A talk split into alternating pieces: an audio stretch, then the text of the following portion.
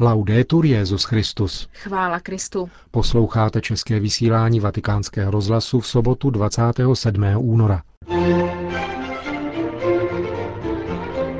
Benedikt XVI. dnes dopoledne skončil exercície. Příští týden se v Římě koná setkání národních ředitelů pro pastoraci Romů. Polský primas se setkal s delegací Moskevského pravoslavného patriarchátu.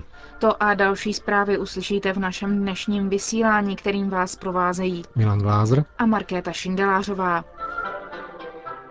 Zprávy vatikánského rozhlasu. Vatikán.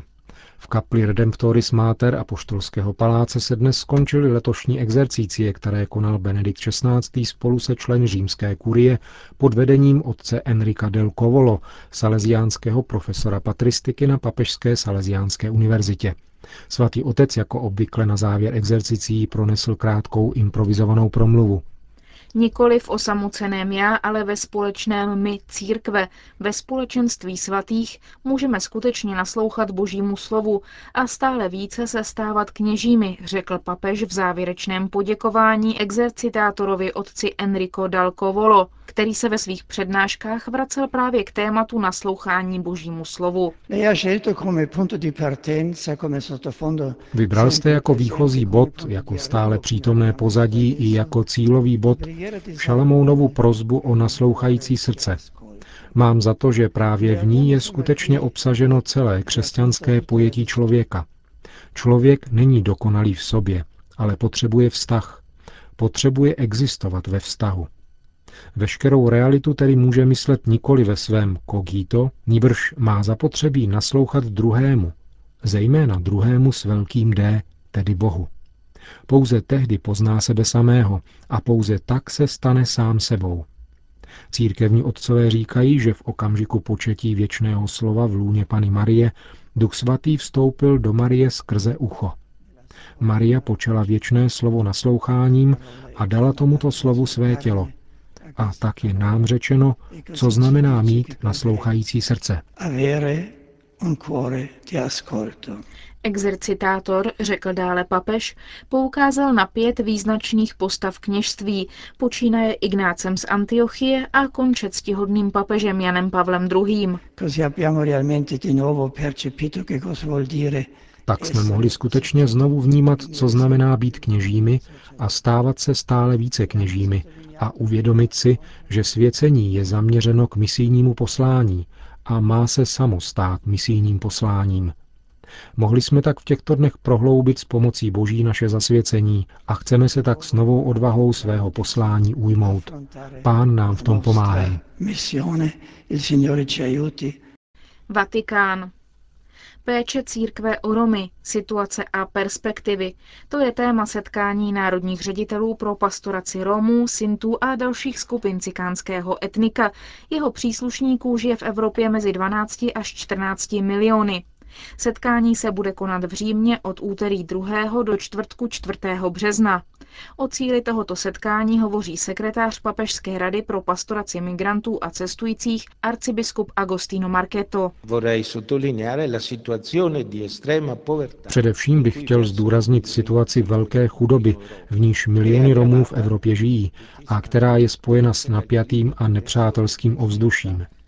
Ne ve všech zemích se rasismus a xenofobie projevují se stejnou silou, nicméně však existují všude.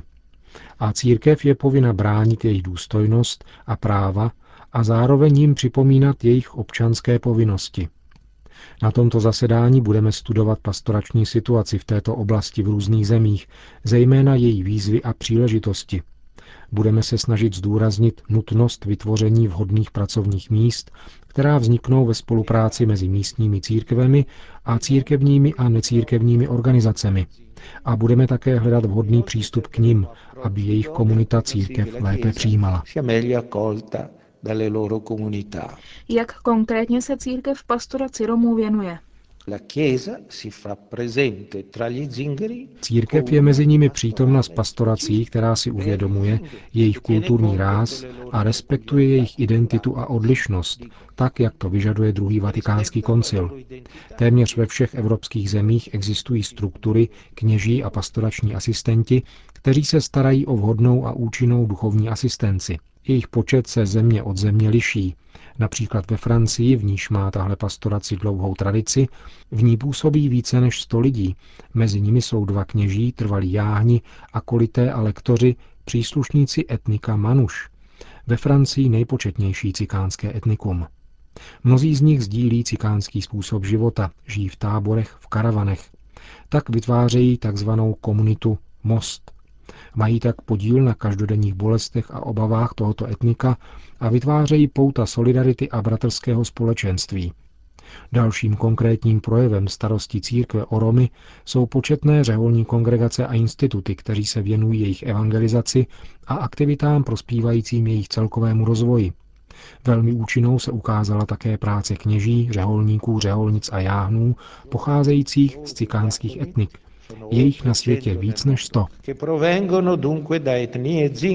Říká před zahájením setkání národních ředitelů pro pastoraci Romů sekretář Papežské rady pro pastoraci migrantů a cestujících arcibiskup Agostino Marketo. Varšava.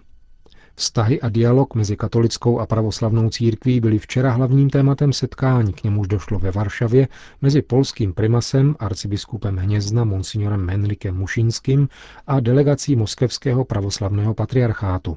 Monsignor Mušinský vatikánskému rozhlasu potvrdil, že setkání proběhlo v srdečné atmosféře. Šlo o první setkání a jeho klima bylo přátelské, plné vzájemného porozumění. Dovolilo nám konstatovat, že čas pro dialog je zralý. Je čas začít a pokračovat v dialogu. Jako velký nedostatek jsme zhledali, že doposud byly kontakty mezi pravoslavnou a katolickou církví v Polsku málo časté. Bohužel na setkání nemohl kvůli jiným povinnostem přijet arcibiskup Hilarion, šéf oddělení vnějších vztahů moskevského patriarchátu. Ale i přesto jsme hovořili, a to zejména, o otázce smíření, Snažili jsme se také naznačit budoucí cestu dialogu.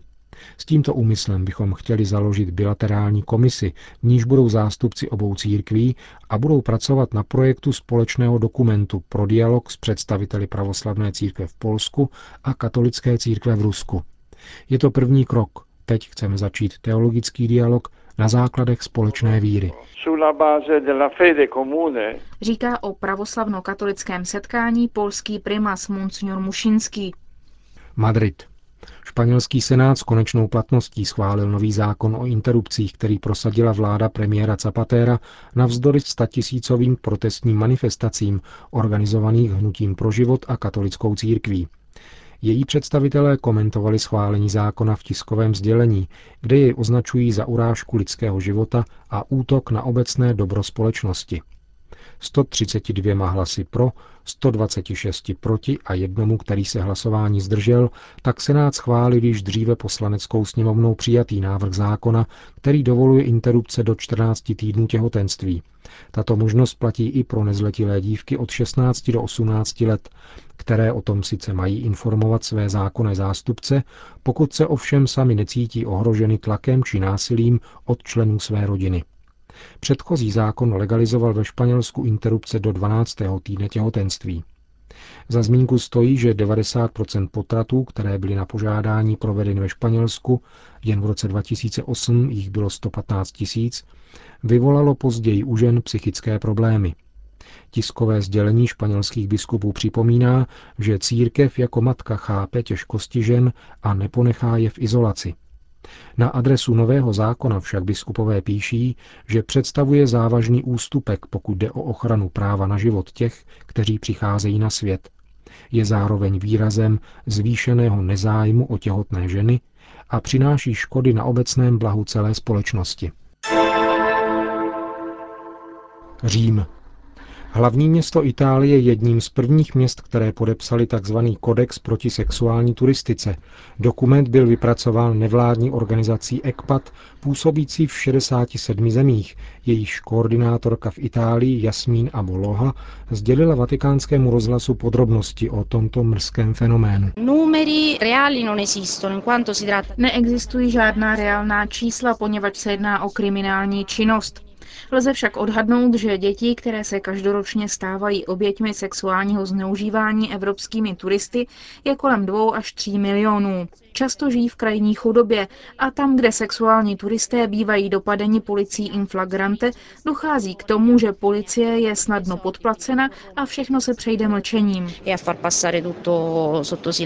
Fenomén sexuální turistiky, jehož dimenze se neustále rozrůstají, sice není patrný v Římě, ale přijíždějí sem turisté z celého světa a proto se magistrát města Řím rozhodl zapojit do kampaně se jména cestovní kanceláře, turistické průvodce a letištní struktury, aby tomuto fenoménu věnovali větší pozornost a aby se turisté sami stali aktivní součástí boje proti zločinu, který dosud spíše uniká pozornosti investigativních žurnalistů, pokud jeho pachateli nejsou právě kněží či řeholníci.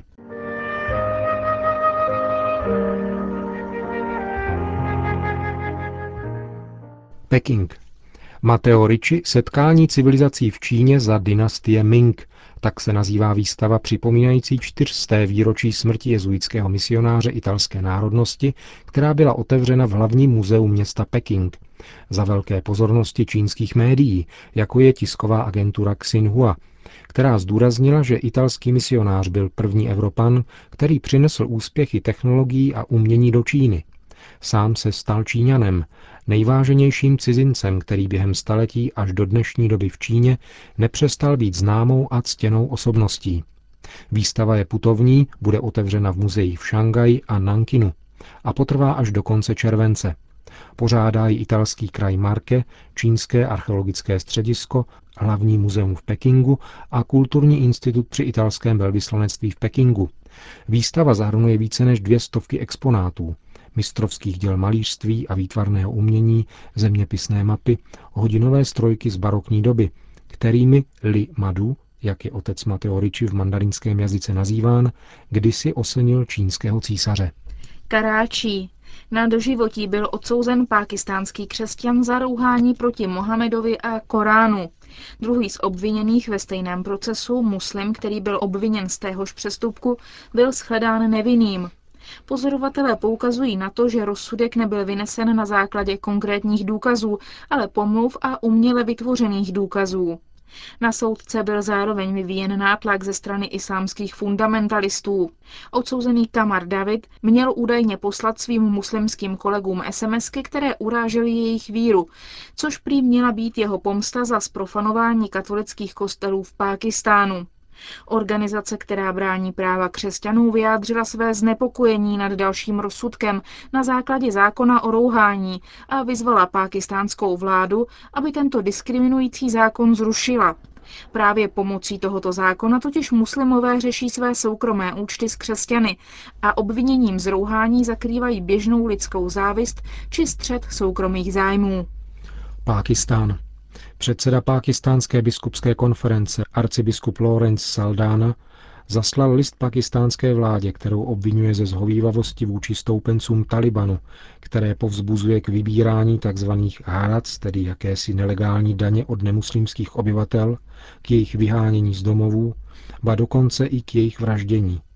Arcibiskup Saldana podotýká, že kruté pronásledování je dnes společným osudem všech menšin v Pákistánu a připomíná dva sikské rolníky, kterým byla useknuta hlava za to, že odmítli přijmout islám. Nejde o ojedinělé případy, píše pakistánský arcibiskup, nýbrž o zcela běžný zjev, který je patrný ve vztahu ke všem menšinovým neislámským komunitám v zemi.